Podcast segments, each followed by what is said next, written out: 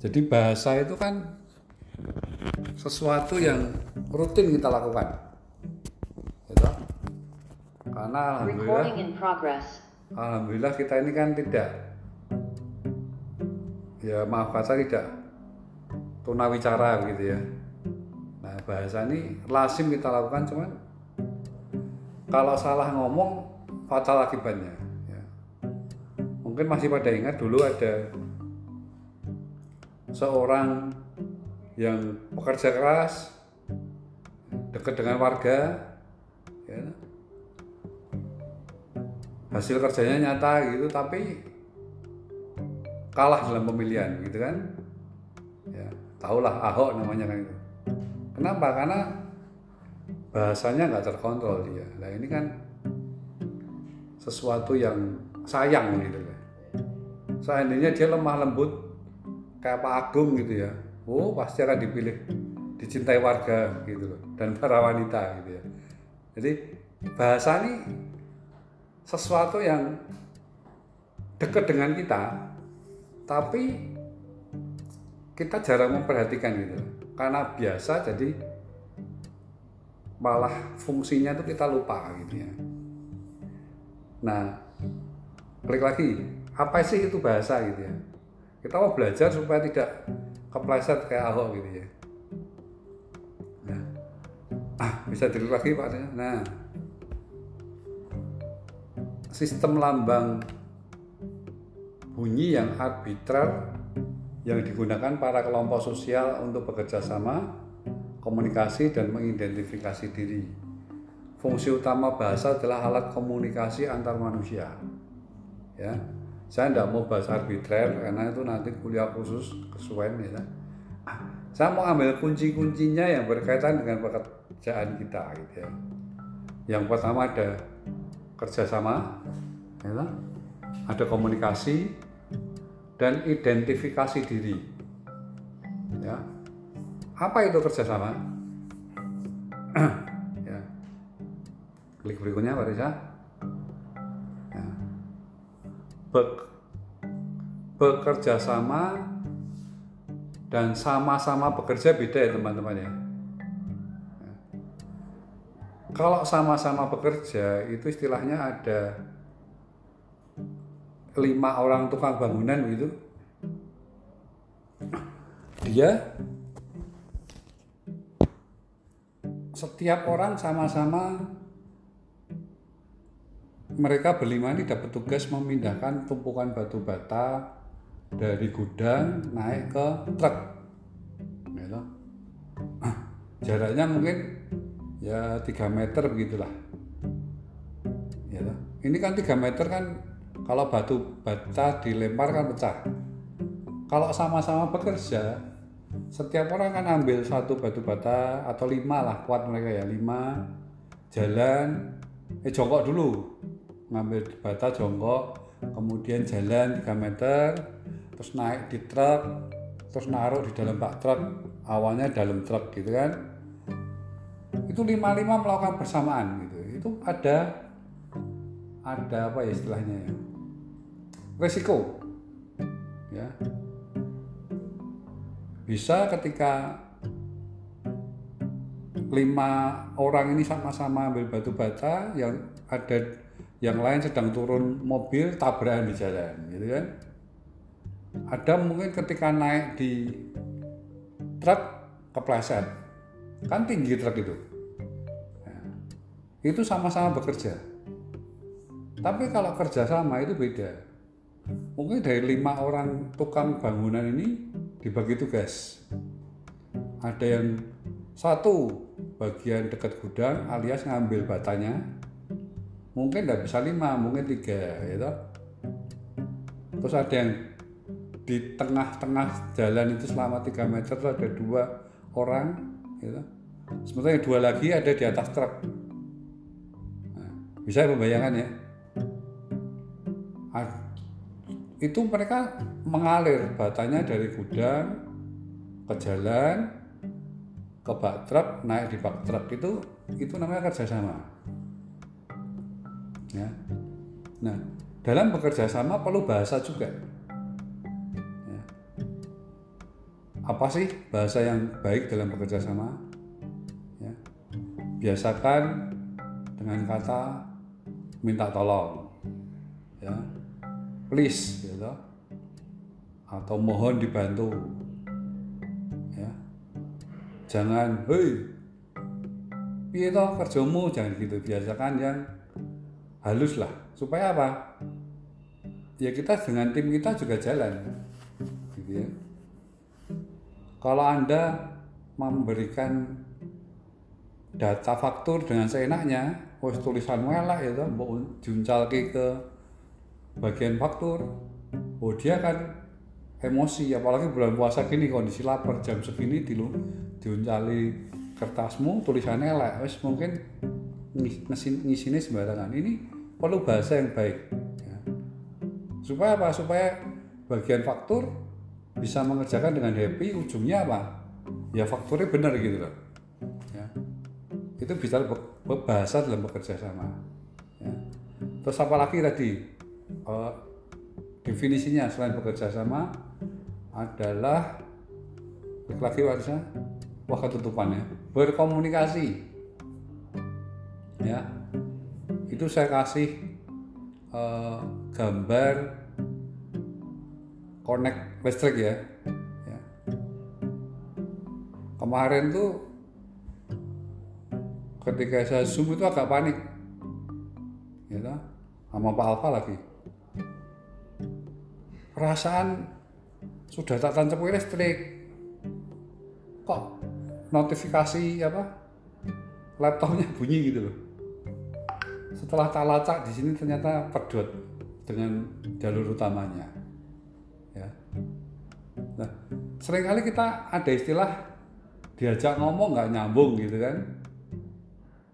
Nah ini perlu kita gali bahasa yang pas dengan tim kita tuh gimana. Ya. Ada kalanya tim itu perlu bahasa yang keras. Mungkin karena dia orang Madura, ya. atau orang Surabaya, becok kabarmu jancuk ya mungkin gitu itu baru nyambung atau yang mungkin kalem kayak Pak Agung gitu nah, ini topiknya Pak Agung karena saya tahu Pak Agung adalah orang yang berbahasa yang baik dan benar ya. ingat bahwa dalam berbahasa ketika berkomunikasi ini ada nyambung ini penting sekali ya.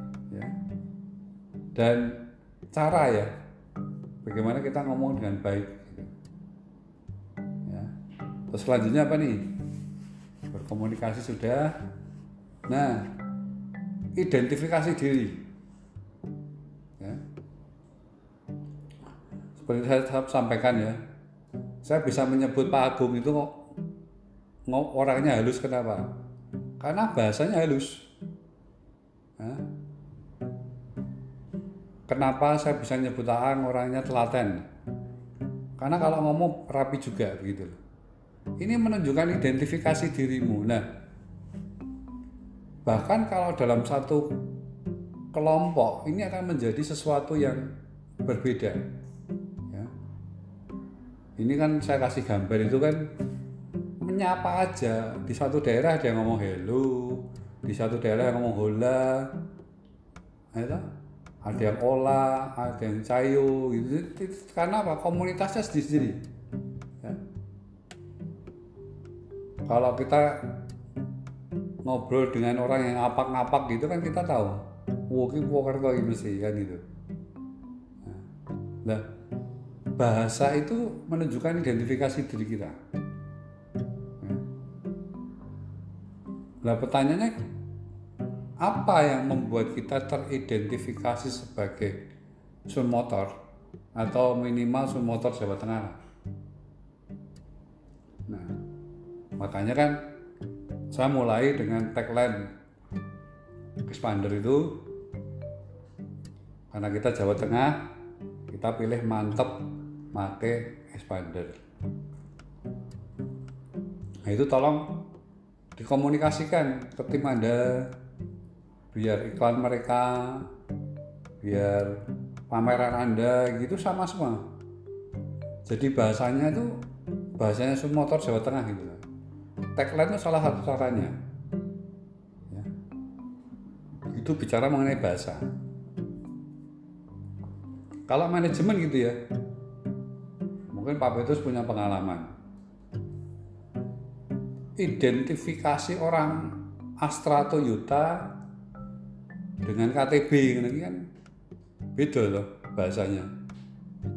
Astra Daihatsu sama Astra Toyota aja beda bahasanya pasti. Nah ini sudah mewujudkan identitas diri. Ini baik sekali. Ya kita mengarah lah untuk bahasanya Sun Jateng atau Sun Motor itu gimana gitu. ya karena apa dari telepon aja udah tahu oh, ini anak Sun Motor ini.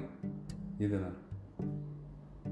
Ya, dari cara berbicara cara berpakaian menunjukkan identifikasi diri kita. Ya. Terus lanjut. Nah, kalau ini anu definisi saya ini simpel ya. Bahasa itu singkatan dari bahannya kudu sampai gitu loh. Ya. Kalau kita ngobrol tidak punya bahan, ya tidak usah ngobrol, diam aja.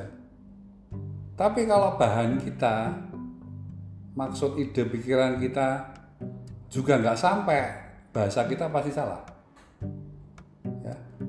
itu saya kasih delivery service-nya Pertamina ternyata bisa loh nanti coba eh beli. Pertamax Turboang call 135 itu bisa. Nggak tahu ini sejateng atau se, se Indonesia apa cuma Jakarta tuh ya. Jadi ide kita pemikiran kita maksud kita itu harus sampai. Kalau nggak sampai ya gagal. Bahasa kita secara ini gagal. Makanya saya tuh paling suka tuh make it happen. Sesuatu tuh harus terjadi. Ya mohon maaf kalau kemarin kayak MUF gitu ya. Saya saya paksakan saudara sampai pameran SPK berapa mungkin buat saudara wah ini repot tidak gitu ya. Cuma saya terbiasa apa yang jadi program ini terwujud gitu. Percuma kalau kita wacananya bagus istimewa pakai telur. Tapi nggak bisa kita nikmati ya sama aja. Gitu loh. Karena saya tahu kalau anda masuk MUF pasti lebih kaya raya dibanding masuk di POWIS itu percaya. Saya ya. Bahkan kemarin yang ada insiden sedikit di Aan ya mereka backup. Ya, udah dicek kan untuk sudah pak. Oke. Oke kan sip jadi ceritanya cerita apa yang apa oh, jadi ada nama CMO itu Oscar kemarin. Perhitungan kreditnya dari pihak kami tim sales itu angka perhitungannya paket biasa sesuai paket gitu nah. Setelah setelah survei sama si Oscar ini dikasih harga spesial sama Oscar karena mungkin penilaiannya bahwa Oscar ini suara aku jelas ya pak? Ada oh jelas, Oscar jelas. ini Oscar ini pernah ketemu konsumen ini menjadi repeat order juga. Sebelumnya kan mau dimasukin tipe sebenarnya terus dari pihak supervisor kan sudah punya kewajiban masuk MUF diarahkan sih ternyata juga ngeklik juga bisa nah waktu pasti proses survei Oscar nggak tahu ternyata ketemu konsumen lama itu dan akhirnya Oscar langsung memberikan perhitungan yang beda lah tanpa informasi ke kami gitu. Akhirnya sedikit miss gitu ya. Nah di situ saya confirm sama Pak Otnil ini harus geser kayak gini tapi kemudian kasih jalan keluarnya ya sales masih angkanya masih oke. Okay. sales dikasih oke okay juga semuanya masih oke okay dan cuman hanya miss aja di posisi itu ya. Jadi setahunya ini fight sama Dipo atau kakak dan sebagainya itu jadi ya bertanggung jawab lah ya bertanggung jawab gitu. berusaha memang kondisinya memang tidak kayak yang lain. Kalau masa ini ya sudah maaf tidak bisa ini. Tapi ini bertanggung jawab kasih pengembalian lebih lagi gitu loh ke salesnya gitu. Gitu Pak. Om. Jadi saya hanya minta tolong Pak Siswo dan Pak Agung, Agus ya, jenenge sampai lali BMI Semarang itu. Pak Agus, Pak Agus ora tak ketok. Nah, iya. Itu ya intinya vitaminnya aja disunat lah. Mau sing nyunat kowe mau sing situ yang bersalah kita yang menanggung lah intinya gitu. Dan akhirnya tetap dapat. Nah, itu bisa lakukan, bisa saya lakukan kepada leasing seperti MUF yang jelas-jelas bekerja sama begitu. Maaf kata nih kalau kejadian itu ada di MPM gitu ya. Lem lebu ora mosok meh anu meh punya bargaining gitu loh. Jadi kalau tema dua bulan ini MUF mohon disupport. Ya. Nanti berikutnya kalau teman-teman punya tema lain, wah Pak MPM aja Pak, survei ayu. Nah, mari kita pikirkan sama-sama gitu. Ayu survei ayu vitamin lah, kita pikirkan sama-sama. Nah temanya kita MUF dulu. Nah, nanti kalau meet- meeting berikut habis presentasi ini kan saya akan tanya lagi MUF gimana. Dua bulan ini, kalau hasilnya oke, mungkin bisa lanjut atau kita ganti leasing lain gitu loh. Ya. Jadi saya komunikasi dengan Pak siswa seperti itu ya bah bahannya yang dari A ini sampai dan responnya cukup bagus. Gitu ya. Terus lanjut. Berkaitan dengan bahasa. Nah ini. Ayo ngaku. Anda generasi baby boomer generasi X milenial atau Z? Kalau saya sih generasi alpha saya. Jadul. ya ini beda-beda ya. Ada yang usianya sudah 57 ya toh. ada yang 41 ya. Berarti saya kan kategori X ya. Saya usianya kan 41 ya. Kemudian ada generasi Y ya. Ini usianya Pak Agung nih 23 28 kan ya. Ada generasi Z ya ini usianya Wahyu nih kayaknya. ya 24 atau Wahyu saya tahu ya. Tidak ada generasi Alpha di sini ya. sekarang malah ada lagi generasi Meta karena kan berkaitan dengan metaverse itu ya. Bagaimana berkumpul itu enggak fisik tapi di virtual gitu ya. Pakai pakai kacamata virtual itu. Nah, kalau anda mem- berbahasa eh, Instagram gitu ya. Sama generasi baby boomer. Ya mereka nggak akan, akan mudah. FYP ini selalu mudeng nis kan bahasa di TikTok. Ya. Untuk yang generasi X ini ya masih oke karena sudah banyak yang WhatsApp. Tapi IG juga jarang jadi kalau anda iklan di IG sangat tidak efektif untuk generasi X dan baby boomer. Gitu loh. Ya. mending anda status WA atau kirim langsung video WA ke generasi X dan baby boomer jadi pengambil keputusan pembelian mobil itu kebanyakan di baby boomer dan generasi X kan? Bener? Ya. Memang ada yang keluarga muda di generasi Y. Ya. Ini mungkin DM-nya IG dia masih bisa jawab. Tapi kalau X dan baby boomer serah bakal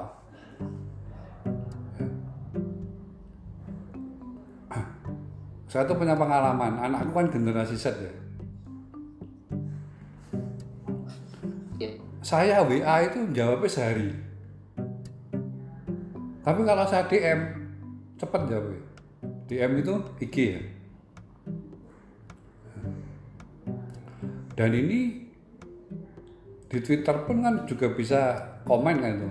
Kalau komen di Twitter dia cepat jawabnya. Tapi kalau di WA grup keluarga suwe jawabnya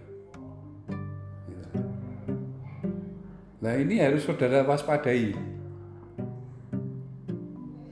customer anda ini kira-kira di loh ya kalau generasi alpha selasa dipikir lah mau orang masih tuku mobil ya, belum ada ya.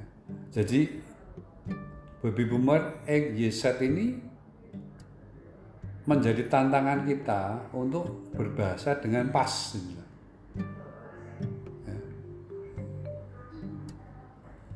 Ini yang mengenal customer ya. Nanti pelajaran ini mungkin